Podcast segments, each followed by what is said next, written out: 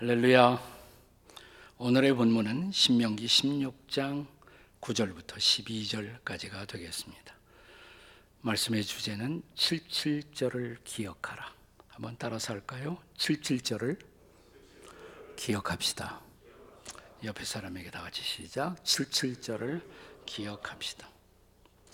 이 77절은 많은 별명을 가지고 있는 절기입니다.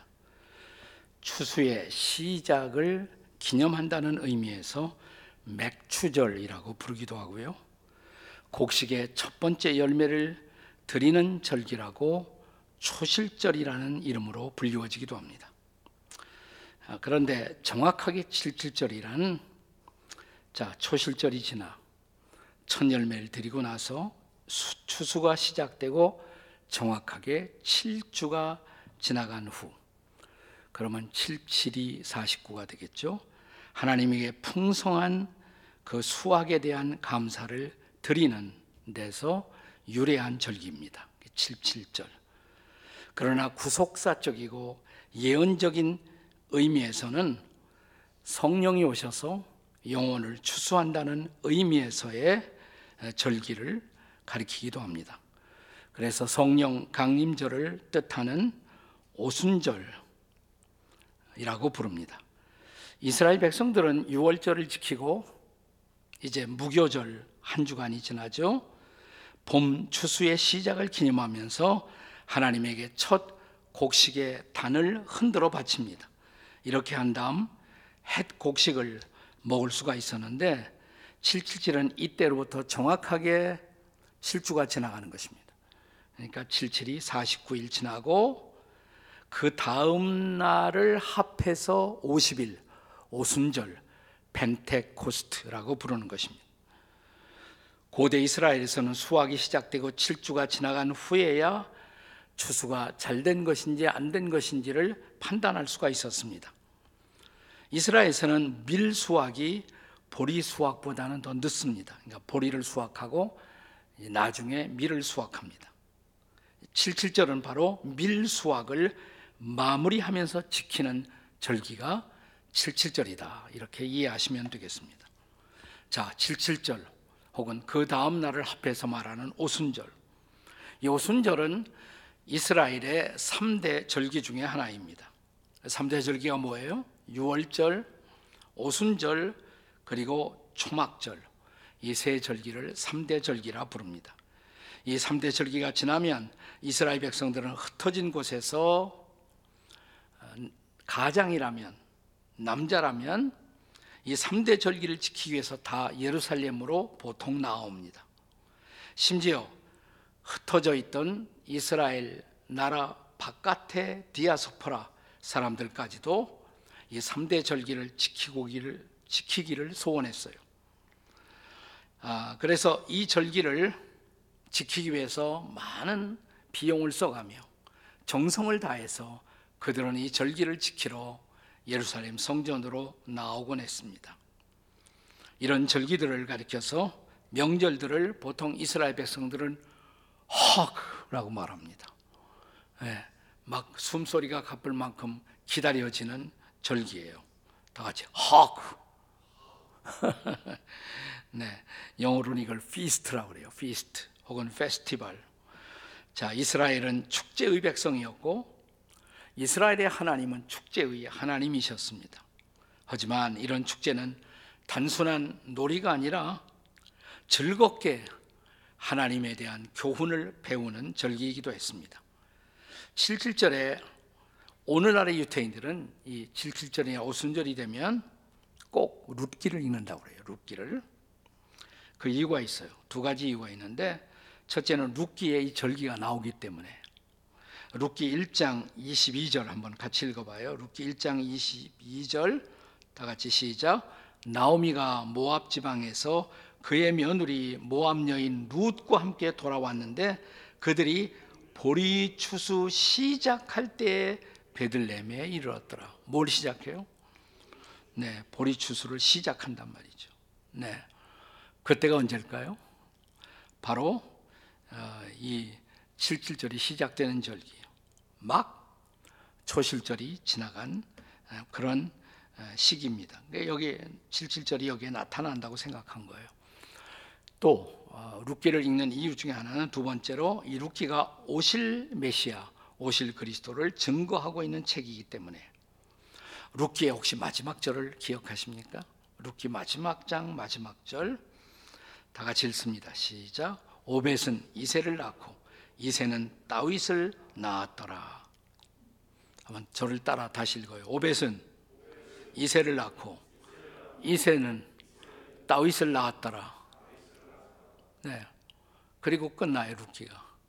그럼 그 다음에 어떻게 돼요? 다윗 다음에 중요한 인물은 뭘까요? 마태복음 1장 1절이에요. 다윗의 자손, 아브라함과 다윗의 자손, 예수 그리스도의 세계라, 족보라. 그러니까 이 다윗의 후손 가운데서 누가 오세요? 그리스도가 메시아가 오신다는 것입니다. 자, 그렇다면 오늘을 살고 있는 이 신약 시대 성도들이 구약의 77절을 통해 받아야 할 영적인 레슨. 그 레슨은 뭘까요? 첫째는 주께서 복을 주시는 대로 감사하라라는 레슨입니다. 따라서 하세요. 주께서 복을 주시는 대로 감사합시다.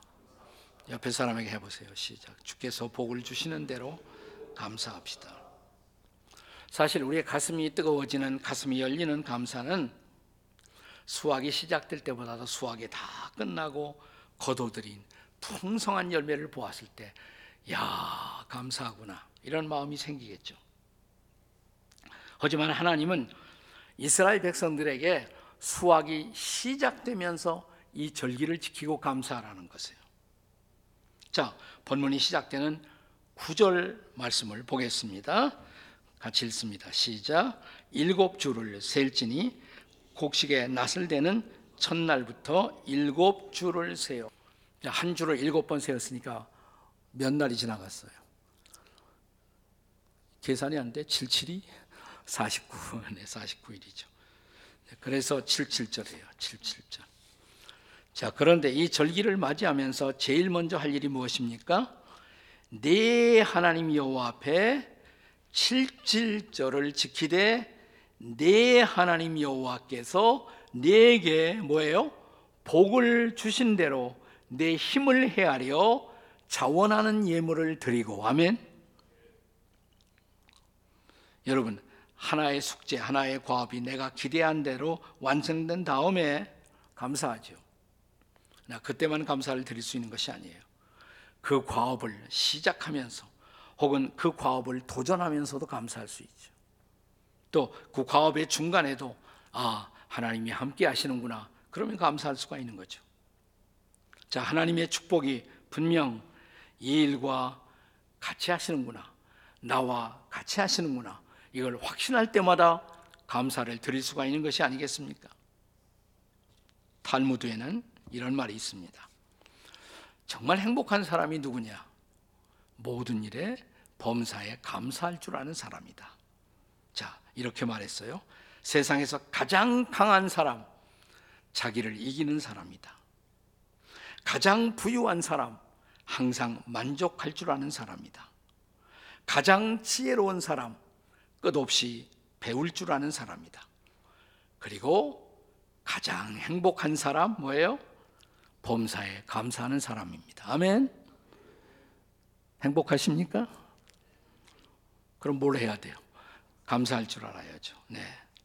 일을 시작하며 감사할 수 있다면 그는 그 일을 감사로 이끌어 갈 수 있는 내적 평안을 소유하게 될 것입니다. 그 일의 중간에도 감사할 수 있다면 일에 빠지지 않고 일을 객관화시킬 수 있는 전망을 얻게 될 것입니다. 만약 일이 잘못되었을 때라도 감사할 수 있다면 그는 더 큰 실수를 예방하고 일을 바로잡는 은혜를 경험할 것입니다. 이런 사람이야말로 그 일을 마쳤을 때 그 일이 하나님께서 내게 주신 소중한 미션이었음을 알고 감사하게 될 것입니다. 자, 오늘의 본문에서 모세는 주께서 우리에게 복을 주시는 대로 자원하는 감사의 예물을 드리라 이렇게 말합니다. 우리가 자주 불러온 찬송 중에 세상 모든 풍파 너를 흔들어라는 찬송이 있죠. 네, 우리 찬송가의 429장인데 가사가 어떻게 됩니까? 세상 모든 풍파 너를 흔들어 약한 마음 낙심하게 될때 내려주신 복을 세어 보아라. 주의 크신 복을 내가 알리라. 또 2절에 보면 세상 근심 걱정 너를 누르고 십자가를 등에 지고 나갈 때 주가 내게 주신 복을 세어라. 두려움 없이 힘찬 찬송하여라. 자, 후렴이 뭐예요? 받은 복을 세어 보아라. Count your blessings. 받은 복을 세어 보아라. 주의 크신 복을 내가 알리라. 자, 여러분, 복을 세어 보는 자가 되십시다. 아멘. 복이 세어지는 대로 감사하는 자가 되십시다. 아멘. 이것이 6월 77절의 첫 번째 레슨이에요. 77절의 첫 번째 레슨. 감사하는 자가 되는 것. 두 번째, 섬겨야 할 사람들을 인해 즐거워하라 라는 레슨을 주고 있습니다. 77절의 두 번째 레슨. 섬겨야 할 사람들을 인해 즐거워하라는 것입니다. 따라서 하세요. 섬겨야 할 사람들을 인해 즐거워하십시다. 자, 77절을 축하하는 또 하나의 방법을 본문 11절에서 읽을 수가 있습니다. 너와 내 자녀와 노비와 내 성중에 있는 레위인과 및 너희 중에 있는 객과 고아와 과부가 함께 네 하나님 여호와께서 자기의 마음을 두시려고 택하신 곳에서 네 하나님 여호와 앞에서 즐거워할지니라. 아멘. 여기 등장하는 인물들의 공통점이 뭘까요? 우리가 하나님의 백성들이 섬겨야 할 사람들이에요다. 자, 자녀와 노비. 사실 옛날 고대 사회에서 노비는 가족 중에 한 사람이에요. 자녀와 노비를 잘 섬기라고. 그러면 그들이 또한 주인을 잘 섬기게 될 것이라고. 자, 그 다음에 레윈이 등장해요. 레윈. 레윈은 성막, 성전에서 풀타임으로 봉사하면서 하나님을 섬기는 사람들. 네. 오늘날로 말하면 영적 사역자들이죠. 그들을 잘 섬기고 그들이 기쁨으로 사역하게 되면 유익이 우리에게 오는 거예요. 우리 자신의 영적 생활도 유쾌하고 신바람 나는 은혜를 누리게 된다는 것입니다. 그 다음에 등장하는 객과 고아와 과부, 나그네와 고아와 과부, 세 유형의 사람은 구약 시대 가장 불편한 인생을 살아가던 사회적 약자들이었습니다. 자, 그들이 우리와 같은 사회에서 버림받지 않고 잘 돌봄을 받을 수 있을 때 한 사회는 건강한 공동체가 되어 더불어 살아가는 유쾌한 사회가 될 수가 있었던 것입니다. 우리가 성전에 가서 축제를 가질 때 바로 이런 사람들을 소외시키지 말라 이 말이에요. 이런 사람들과 함께 축제를 즐겨라라고 당부하고 계신 것입니다. 고대 사회로부터 우리가 인간을 바라보는 두 가지 시선이 존재해 왔습니다. 하나는 우리가 부리는 사람들, 그리고 또 하나는 우리가 섬기는 사람들. 일반적으로 권세가 있는 지위가 높은 사람들이 가정에서든 혹은 일터에서든 보다 낮은 자리에 있는 사람들을 통제하고 다스리는 것이 보편적이고 당연한 삶의 방식으로 통용되어 왔습니다. 그런데 성경은 창세기의 처음 장부터 이렇게 말합니다. 인간은 모두 예외 없이 남자도 여자도 자유인도 종도 하나님의 형상을 따라 지음을 받았다는 것입니다. 따라서 이런 인간을 지어놓고 하나님이 제일 먼저 하게 하신 일, 축복하신 일이에요. 하나님 인간을 축복하신 이유, 그 축복으로 이제는 서로가 서로에게 복이 되어주는 인생을 살게 기대한 것입니다. 우리가 흔히 봉사한다, 일한다 라는 말을 쓸 때 히브리 말로는 이것을 아바드라고 말합니다. 아바드. 다 같이 아바드. 네. 자, 이 단어가 제일 먼저 등장하는 사례가 어디냐면 하나님이 아담에게 에덴 동산을 주시고 경작하게 하셨어요. 그 땅을 가꾸게 하십니다. 그게 아바드예요. 아바드하게 하셨어요. 자, 아담이 그 땅을 잘 경작하면 그 대가로 뭐예요? 땅에서 풍성한 열매를 거둘 수가 있습니다. 나중에 이 아바드라는 단어는 레위인이나 제사장들이 하나님을 섬긴다 할 때도 아바드라는 단어가 쓰여집니다. 자, 그런데 아주 흥미로운 것은 아바드라는 이 히브리어 단어는 섬김을 베푸는 사람과 섬김을 받는 사람들에게 교환적으로 바꾸어서 쓰여질 수 있는 단어였다는 것입니다. 인간은 하나님을 아바드 섬기고 하나님은 인간을 아바드 섬겨 주십니다. 인간은 땅을 섬겨요. 땅이 인간을 또한 섬겨 주는 것입니다. 우리는 이 원리를 잊지 말아야 합니다. 우리는 훗날 하나님의 아들 예수님이 이 땅에 오셔서 선언하신 놀라운 말씀을 접하게 됩니다. 마가복음 10장 45절의 말씀입니다. 같이 읽습니다. 시작. 인자가 온 것은 섬김을 받으려 함이 아니라 도리어 섬기려 하고 자기 목숨을 많은 사람의 대속물로 주려 함이라. 아멘. 예수님도 뭐하러 오셨어요? 섬기러 오셨어요. 자, 바울 사도도 빌립보서 2장 6절 7절에서 예수님을 어떤 분이라고?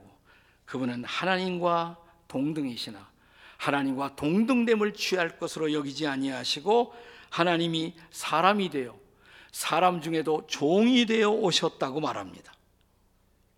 네. 그 예수님이 종이 되어 오셨다는 거예요, 이 땅에. 자, 빌립보서 2장 5절에서 그래서 이렇게 말합니다. 바울은 다 같이 너희 안에 이 마음을 품으라. 곧 그리스도 예수의 마음이니. 여기서 마음이란 단어가 종종 영어 성경에 보면 번역할 때 attitude로 번역되기도 합니다. 너희 안에 이 마음 혹은 이 태도를 가져라. attitude. 종의 태도. 그것이 예수님의 마음이라고. 그것이 예수님의 보여주신 태도라고. 그런데 자, 오늘 구약의 토라 모세의 설교에서 이 77절이라는 명절을 지킬 때 소외되는 사람이 없도록 섬겨야 한다라고 말합니다. 그러니까 노비도 자식처럼 섬기라는 것입니다. 성소를 섬기는 레위인도 기가 죽지 않도록 그들을 격려하라고 말합니다. 무엇보다 사회적 돌봄에서 예외가 되고 있는 소외되고 있는 객, 나그네, 고아, 과부가 소외되지 않고 성전에 모여 축제를 할 때 그들과 함께 더불어 즐거워해야 한다라고 말씀하신 것입니다. 구약의 아바드가 신약에 와서 번역되면서 어떤 단어가 되는 줄 아세요? 서비스가 돼요. 그게 바로 서비스예요. 다 같이 서비스. 네, 우리 엄마 아버지는 옛날에 서비스 그랬습니다. 네, 서비스. 네, 여러분 우리가 하나님을 예배한다고 할 때 그 예배를 서비스라고 그래요. 예배가 서비스예요. 서비스. 네. 그런데 이웃들을 섬기는 것도 서비스예요. 예배와 봉사가 똑같이 동일하게 서비스로 표현되고 있다는 것을 우리는 잊지 말아야 합니다.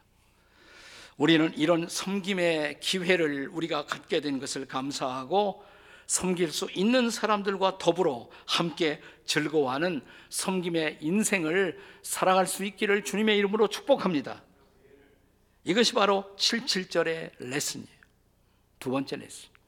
세 번째 마지막으로 성령께서 주시는 자유를 인해 감사하라 라는 레슨입니다. 따라서 하세요. 성령께서 주시는 자유를 인해 옆에 사람 보고 감사하십시다. 우리가 이제 출애굽기 또 레위기 민수기를 쭉 읽어오면서 제가 자주 강조했습니다마는 이런 구약의 명절들은 특별히 구속사적으로 예언적 의미를 갖고 앞으로 오실 그리스도를 가르치고 있다는 것입니다. 예컨대 유월절과 무교절. 유월절의 핵심은 어린 양이란 말이죠.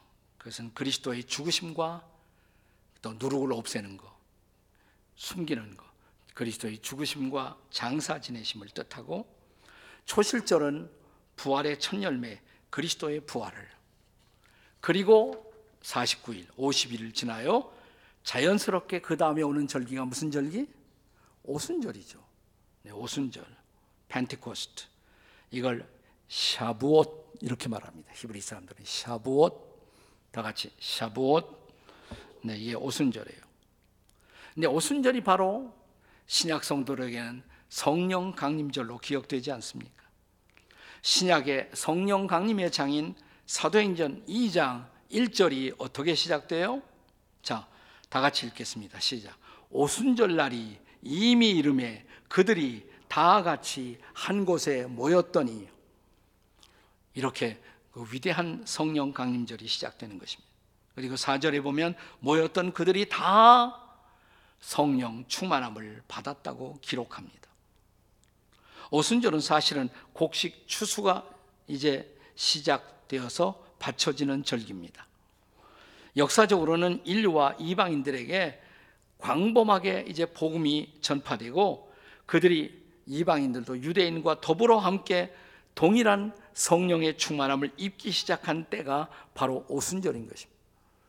오순절의 놀라운 특성은 예루살렘 그 마가의 다락방에 유태인만 있었던 것이 아니에요. 거기 이방인들이 왔어요. 그래서 이방인들이 함께 성령을 체험하고 함께 성령 충만을 입었던 것입니다.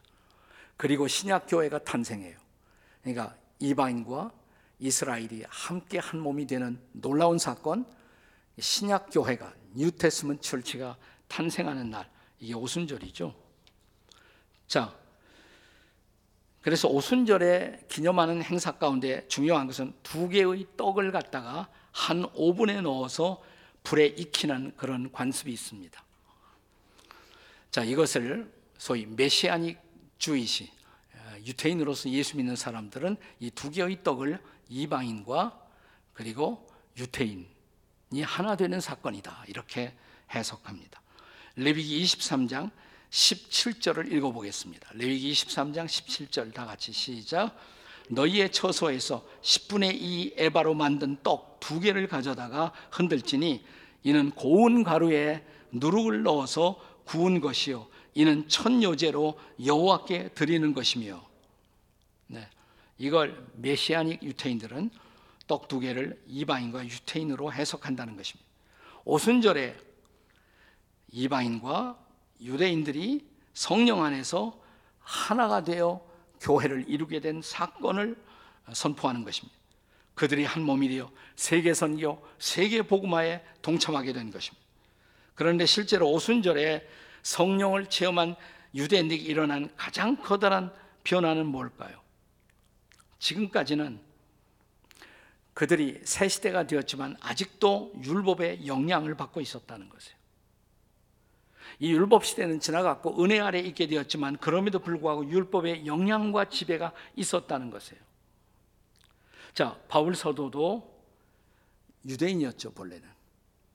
그러나 예수 믿고 성령을 체험하면서 어떤 변화가 일어났을까요? 그것은 성령을 체험하고 온전한 자유를 누리기 시작했다는 것입니다. 할렐루야. 자, 이 놀라운 경험을 바울이 고린도후서 3장 15절 이하 17절에서 어떻게 증언합니까? 같이 읽겠습니다. 시작. 오늘까지 모세의 글을 읽을 때 수건이 그 마음을 덮었도다. 그러나 언제든지 주께로 돌아가면 그 수건이 벗겨지리니 주는 영이시니 주의 영이 계신 곳에 뭐가 있어요? 자유가 있느니라. 아멘. 할렐루야. 이제 율법의 정죄에서 온전하게 자유를 누리게 된 것입니다. 그리고 성령을 통한 놀라운 삶의 변화, 곧 성화가 본격적으로 촉진될 수가 있었습니다.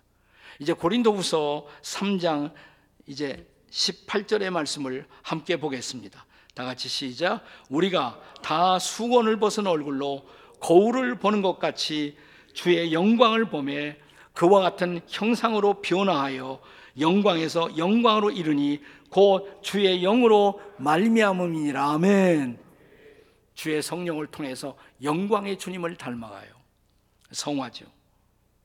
자, 그러므로 77절 혹은 오순절을 기억하며 우리가 받아야 할 가장 중요한 레슨은 무엇일까요?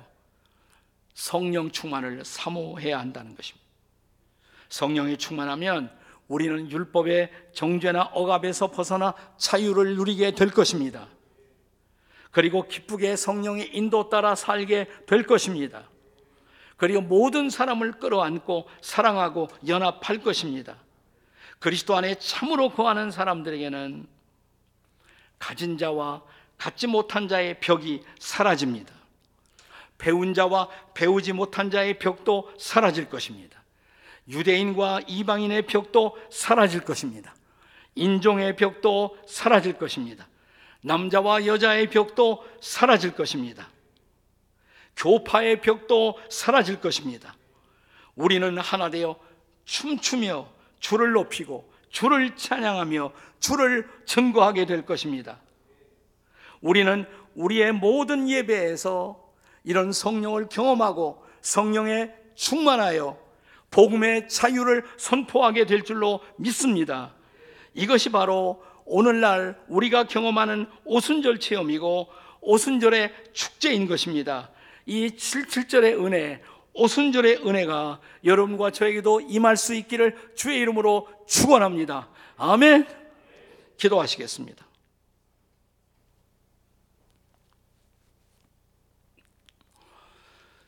자, 77절은 이스라엘 백성들의 구약의 명절이지만 우리에게는 이런 레슨을 던져주고 있는 것입니다. 우리가 항상 범사에 감사할 줄 알아야 한다고. 네. 그리고 이제 우리는 섬기는 삶을 살아야 한다고. 그리고 무엇보다 성령에 충만하여 우리는 우리의 모든 이웃들에게 다가설 수 있어야 한다고. 그렇다면 이 시간 우리가 참으로 구할 것, 기도할 것, 성령님 오시옵소서. 저에게도 충만하게 해 주시옵소서. 살아계신 성령 저를 붙드시고 저를 충만케 하옵소서. 주여 부르짖고 성령의 충만을 기도하겠습니다. 다 같이 주여 오늘 우리가 기도합니다. 주님 주님 앞에 왔사오니 오늘 우리를 불쌍히 여기시고 우리를 긍휼히 여겨 주시고 위로부터 거룩한 성령으로 우리를 입혀 주셔서 성령 충만하여 살아가는 주의 백성들이 되도록 도우시고 역사하시고 인도해 주시옵소서. 성령 충만의 놀라운 은혜가 우리를 통해 이웃들에게 흘러가도록 도와 주시옵소서. 인도해 주시옵소서. 감사합니다, 주님. 우리에게 아름다운 말씀의 레슨을 주셔서 오늘을 살아가는 우리도 성령을 사모하고 성령의 자유를 누리며 범사에 감사하고 그리스도를 선포하는 자가 되게 하신 것을 감사합니다. 이런 놀라운 인생, 위대한 인생을 사는 위대한 여름을 맞이하게 도와 주시옵소서. 예수님의 이름으로 기도합니다. 아멘.